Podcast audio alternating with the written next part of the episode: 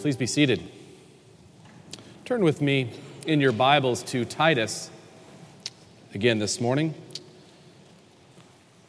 Just two verses today. These are powerful verses. If the people of God here gathered by the Holy Spirit's ministry, if we would follow these verses, this would have one of the most far reaching impacts the church could possibly have on the world, on the culture. I think family is probably the most focal point of the scripture as far as the way that God transforms the world, but very closely related has to be the way Christians live out their faith in the workplace, in the marketplace, places where you spend an enormous amount of time with other people.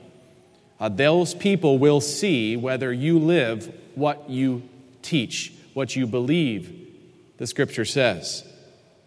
When people look at professing Christians, they should see a complement between what the Bible teaches, what is expounded, what is proclaimed by the church, and the way our lives look. They should see this. There's hardly a more powerful witness. And my prayer for me, for you, before I even started this preparation, knowing what verses we would come to, is that not one of us would leave this place with the same view of our work that we came in with. Hear God's word, Titus 2 9 and 10. Slaves are to be submissive to their own masters in everything.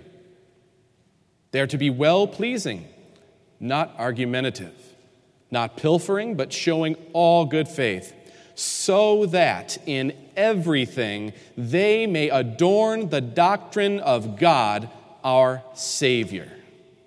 Let us pray. Lord, these last words in verse 10 ring in our minds that we may adorn, show forth, manifest the doctrine of you, our Savior. Lord, I pray that each of us today would be renewed in our understanding of what our work means, of what it is to be an employee, to be a faithful worker, to be one who is given an awesome opportunity to show forth your grace. Pray, Lord, that we would be renewed, no matter what our past is, our former attitudes about this, or even our behavior, that we would change today, seeing how you have ordained this to be one of the great ways in which we witness forth about you, our Savior. Lord, I pray this for your glory in Jesus' name. Amen.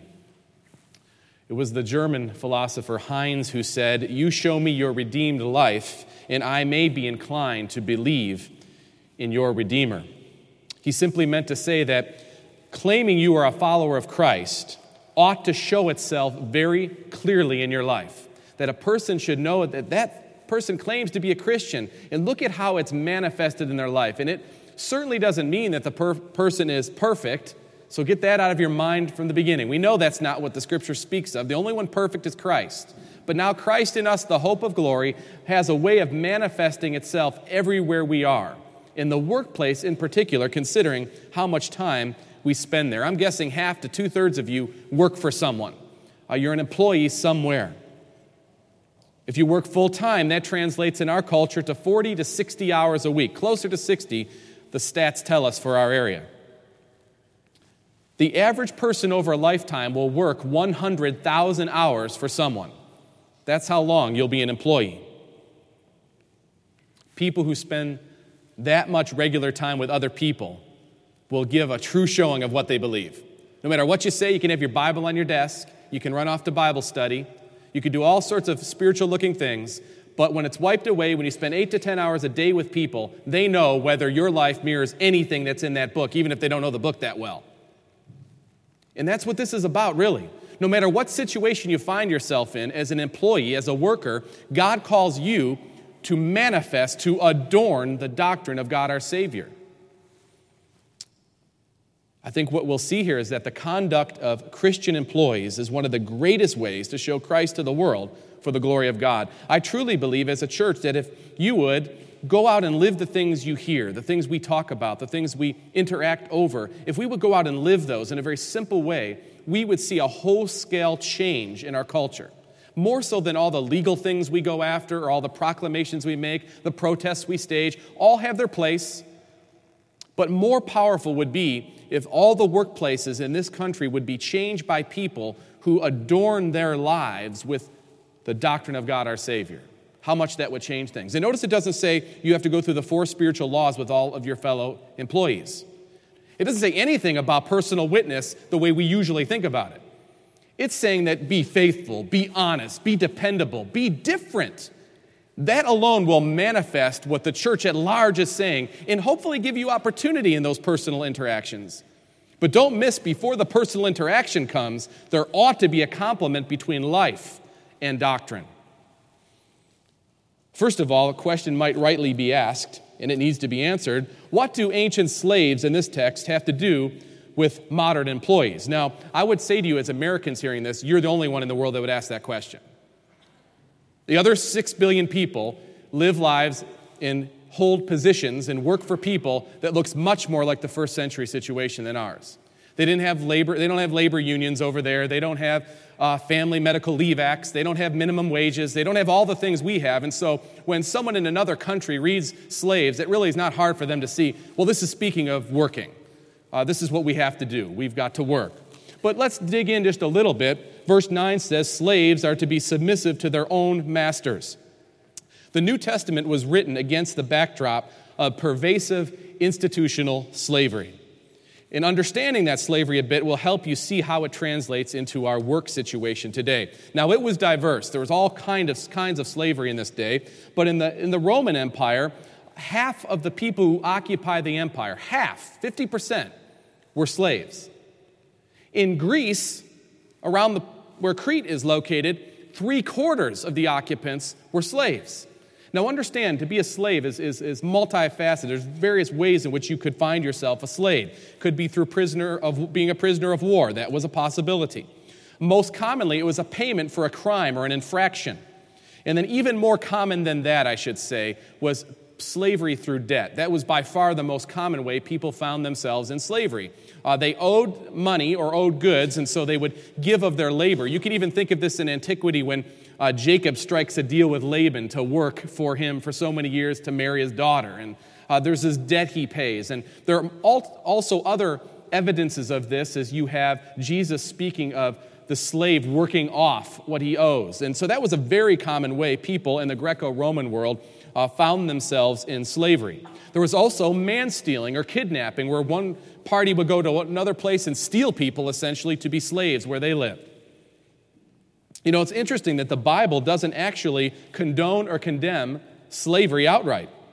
Instead, it gives principles that, if they're followed, certain forms would be abolished eventually.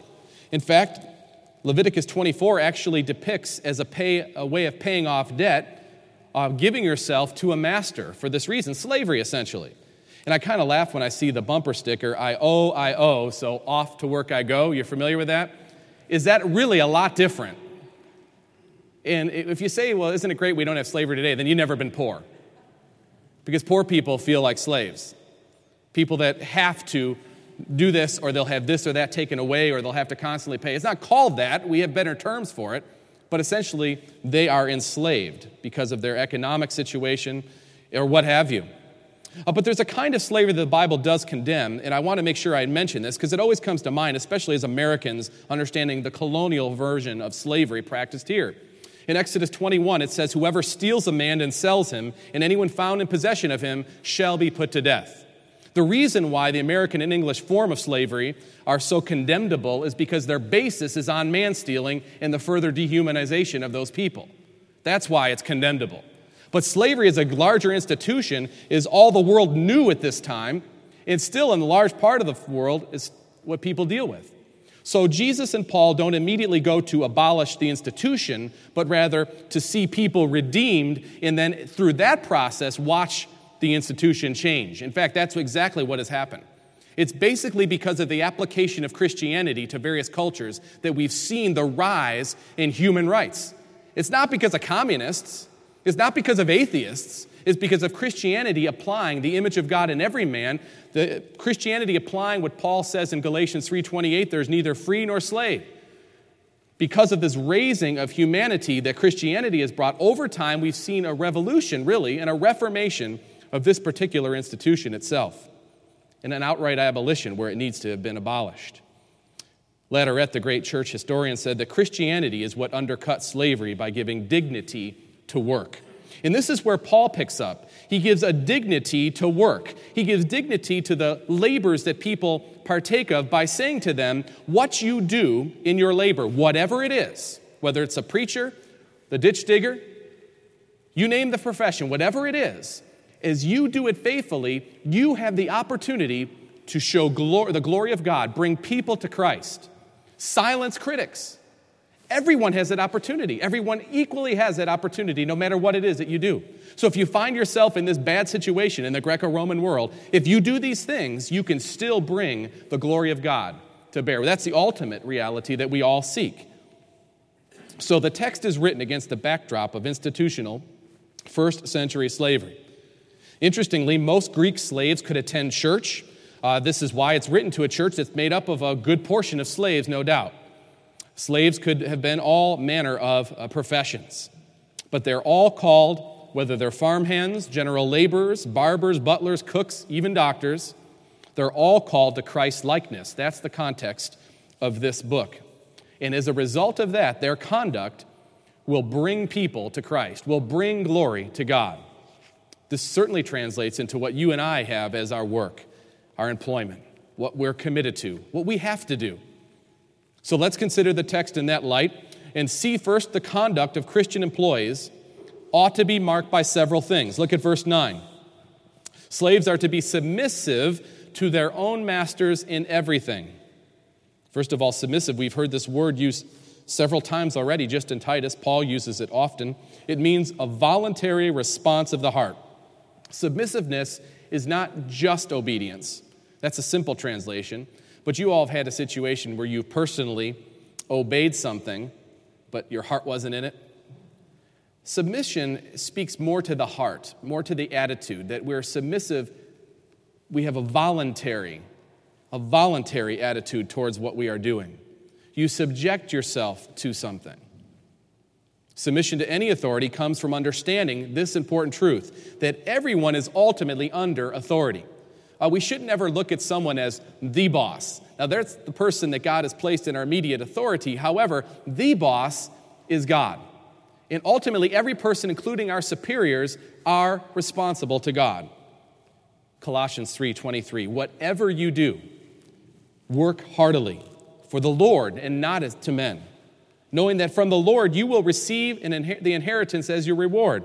You are serving the Lord Christ. So that boss that drives you nuts, that's just difficult for you to deal with, that you're tempted to gossip about with the rest of the employees. Remember, you serve the Lord Christ, who placed that person in that role.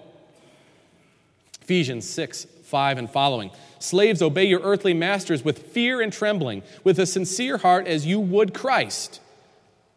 Not by way of eye service as people pleasers, only when they're looking but as servants of Christ, doing the will of God from the heart, rendering service with a good will as to the Lord and not to man. Now, would you admit with me that if we would just stop here, which I'm not gonna, but if we would stop here and just go and do this, what a radical change it would make in the workplace?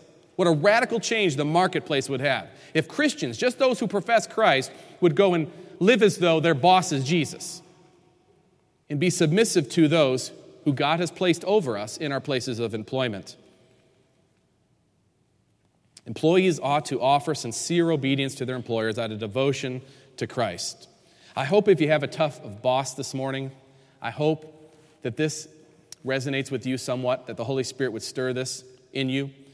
Doesn't mean you're always in the job you should be and should stay there indefinitely, but while you are, to work at being submissive, asking God to give you submission, to advance the cause of the company that you work for, the person you work for, for the glory of God. But it also says in verse 9, in addition, uh, that they are to be well pleasing, not argumentative. First, well pleasing. Uh, this refers to uh, a politeness about them, that they're pleasant to have around. Uh, that's what we're like. We're not the employee that comes in and the boss says, oh, brother, that person, all they do is complain. All they do is complain about how much money they don't make. All they complain about the long hours. They complain about this or they complain about that. And the boss actually gets tense seeing the person come. I hope we're not those kind of people that were well pleasing to our employers. We give satisfaction to them, bring contentment and peace. Not argumentative, I think we can understand this well enough. Respectful. We're not constantly causing strife. We're not always the one who is causing a ruckus in the office, always the one who's behind some kind of rebellion that's come up. You might say, and justly so, but management is unfair, Tony. You have no idea. You have no idea what it's like to work for this person. And uh, then the list comes out, and it sounds terrible, I admit. They do foolish things. You should hear what they do. And then they lay out the list, and they're foolish things. Makes sense to me. They don't care about the little people. They step on everybody all the time. And they show many examples to me of where that's the case. And believe it or not, before I only worked one day a week, I used to also work in the workforce. You know, a funny story about that. When I first came and was a youth pastor here, one of the teenagers, we were doing something, and she stopped. She says, So, what else do you do uh, during the week? I mean, I mean, I know we see on Sunday, but, but what do you do for a job? Anyways, back to this. I used to work in various places, and I, I think in uh, my parents will vouch, I had, I had lots of jobs, and I had all sorts of bosses. And I can, every one of these times, and they're more corporate now and they're higher stakes when people explain the story to me, but I know what they're talking about because I remember having that in my life. I remember working for that person, uh, dealing with that injustice, uh, striving against other employees who are trying to shake this up or do this thing. And someone pointed to me, and I don't know who it was, pointed me to scripture on this especially 1 Peter 2:18. It was many years after I was in the workforce like this. And 1 Peter 2:18 says, "Servants be subject to your masters with all respect, not only to the good and gentle, but also to the unjust." Not only to the good and gentle, they're easy to follow, aren't they? But also to the unjust, it says. Slaves are to be submissive to their own masters in everything. They are to be well pleasing, not argumentative, not the ones that are constantly fighting back. But look at verse 10, the very first part, too. A not oft used word, not pilfering, but showing all good faith. Not pilfering. What does this mean? It means stealing in small amounts. It's a, it's a literal word meant for that kind of stealing. I mean, there's all kinds of stealing. There's grand theft, and then there's petty larceny. And this is the petty version. It's, it's stealing in small amounts. Don't pilfer. And you know, and I know, if you work for someone, you have a great opportunity to steal in small amounts without anyone knowing. It could mean goods, could mean services, but most commonly, it's time.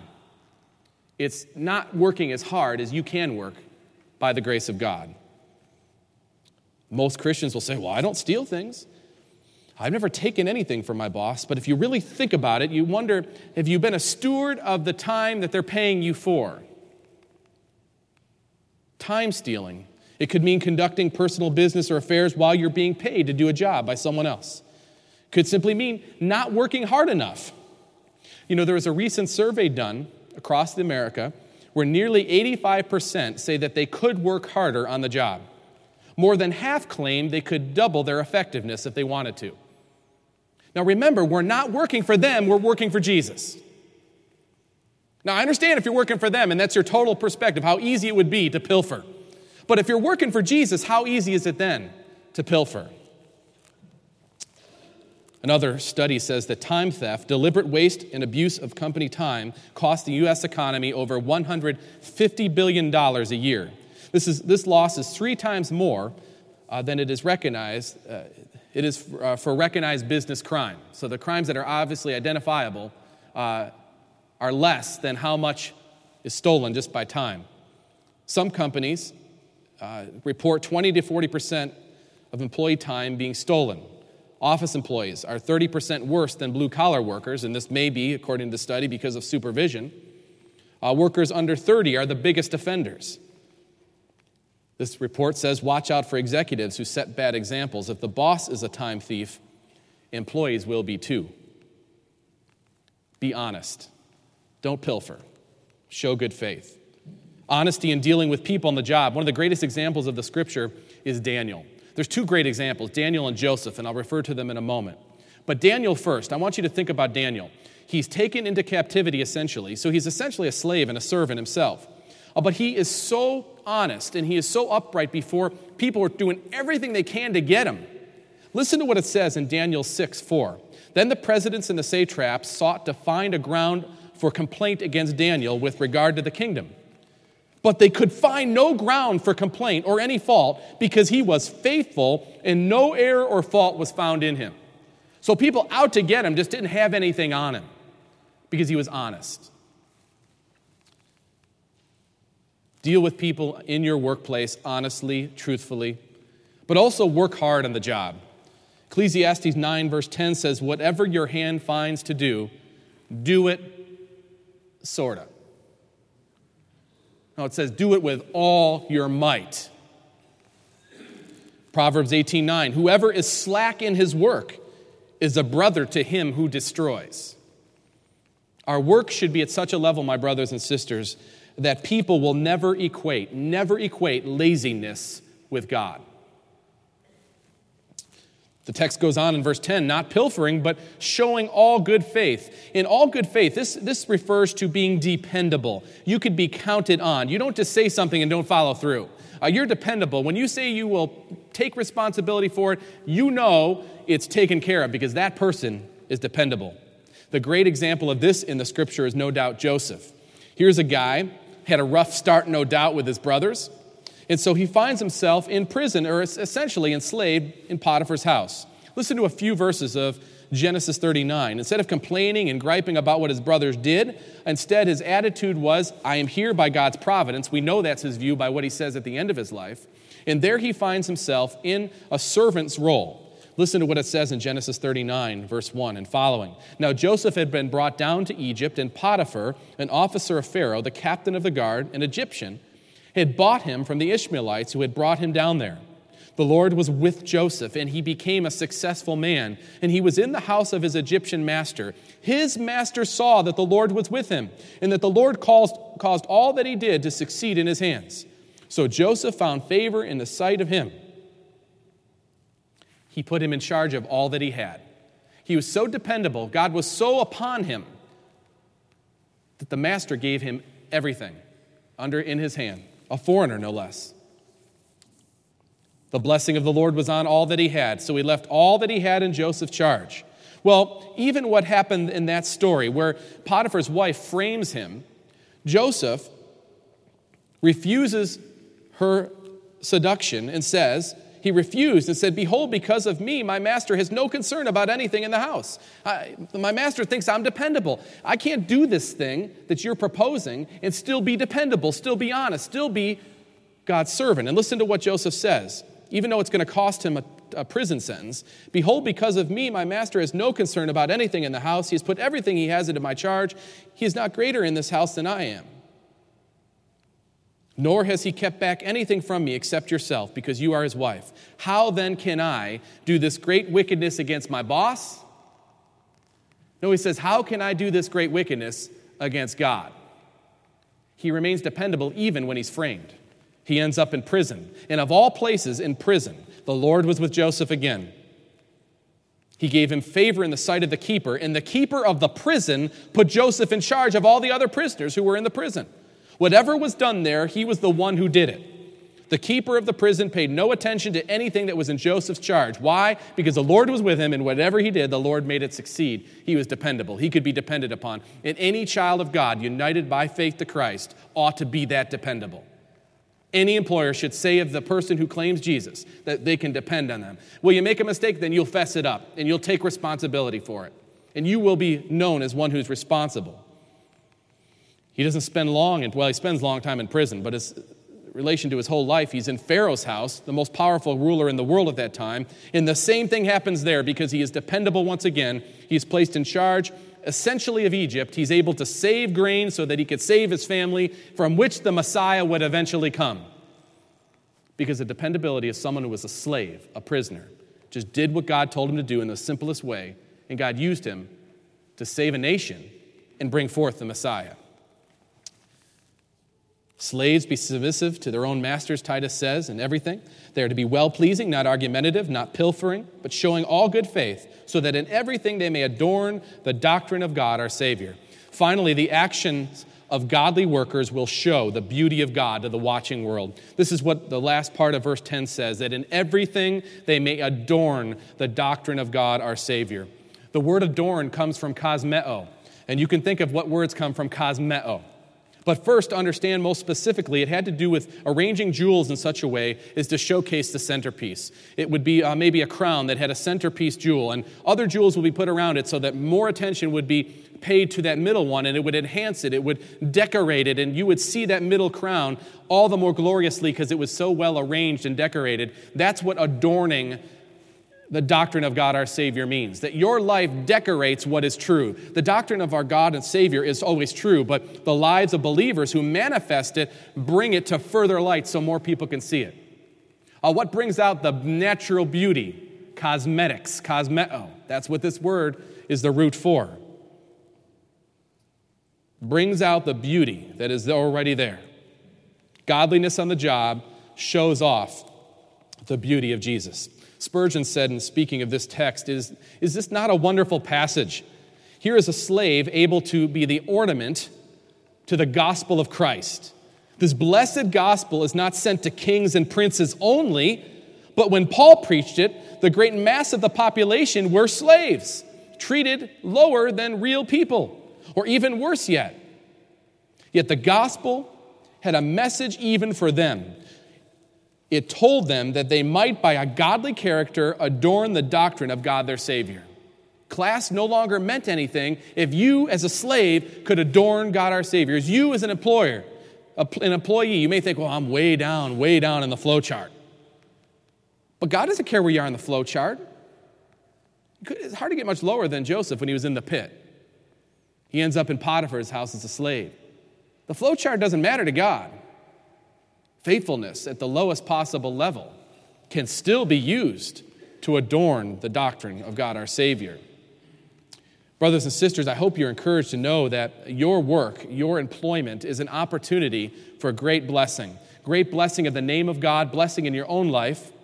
It develops character in, in us. It allows us to be part of God's redemptive plan for the earth in general. And it also affords us the opportunity to proclaim Christ in a regular way, in a powerful way by our lives. And it doesn't matter what you do, one job is not more important than another. In God's overall economy, He works them all out to bring people to Himself and to glorify Himself. Work itself is a godly calling. It predates the fall, remember? Work was given to us as a good thing.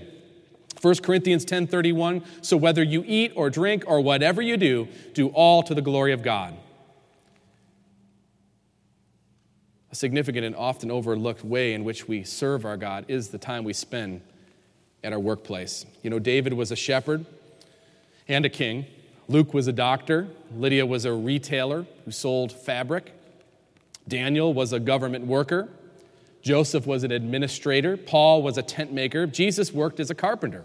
In all those ways, those individuals were used of God to bring glory to him.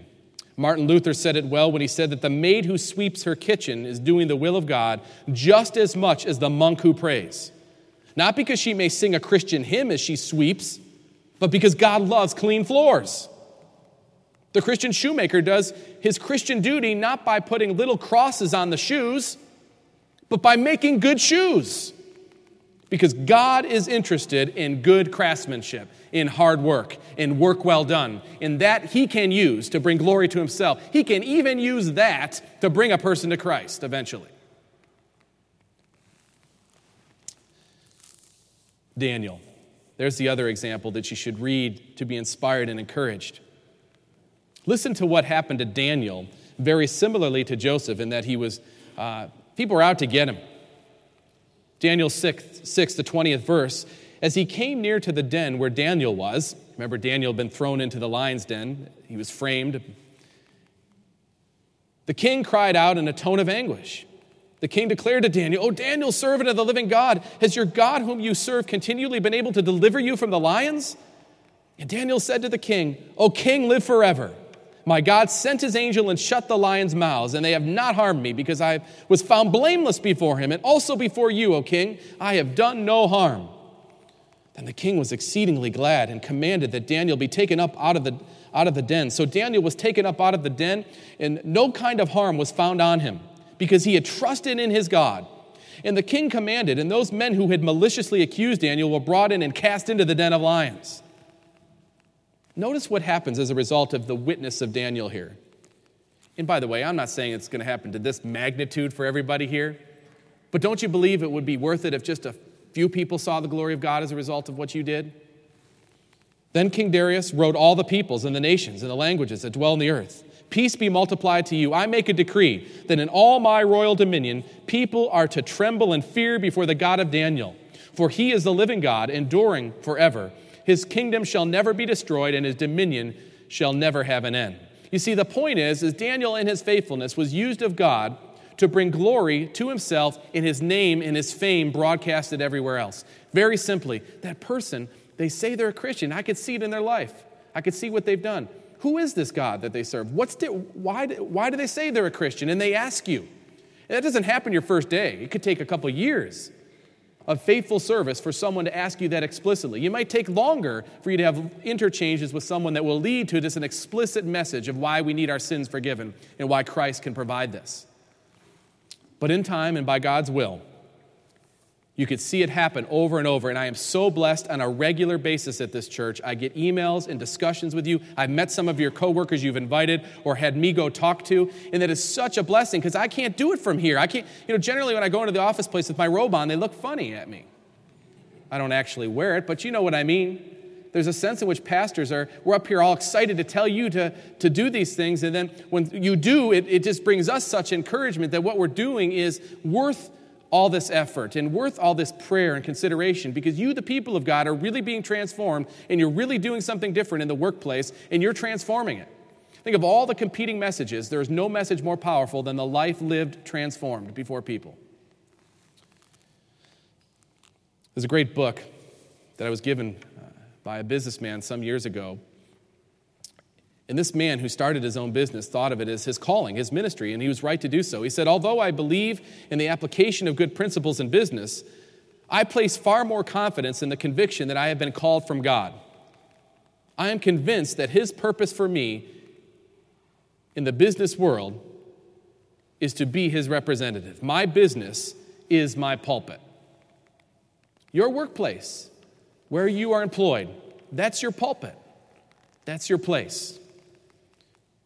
Paul writes this letter, Titus, and ministers to, uh, ministers to the people he ministers to so that the elect would come to faith in Christ, that they would be grown, and that the church would multiply. He gives explicit instructions for older people in the church that we have studied, explicit instructions for younger people in the church we have studied. And now he gives explicit instructions to the workers in the church, which makes up a huge, huge group in every church. Why is it so important that we live these things out, brothers and sisters? so that in everything we may adorn the doctrine of God our Savior for His glory and His glory alone. Let us pray. Lord, I thank you for giving us work. Thank you for the, the nobility there is in labor. Lord, I thank you for your word and how it speaks so honestly to us, gives us such clear direction. Lord, at the same time, I know there's conviction when we think of this because not any of us has ever been uh, totally faithful. Only Jesus has done this. But Lord, we look to Him to see our lives change, our attitudes changed. Life's just too short, Lord, and we confess and acknowledge this.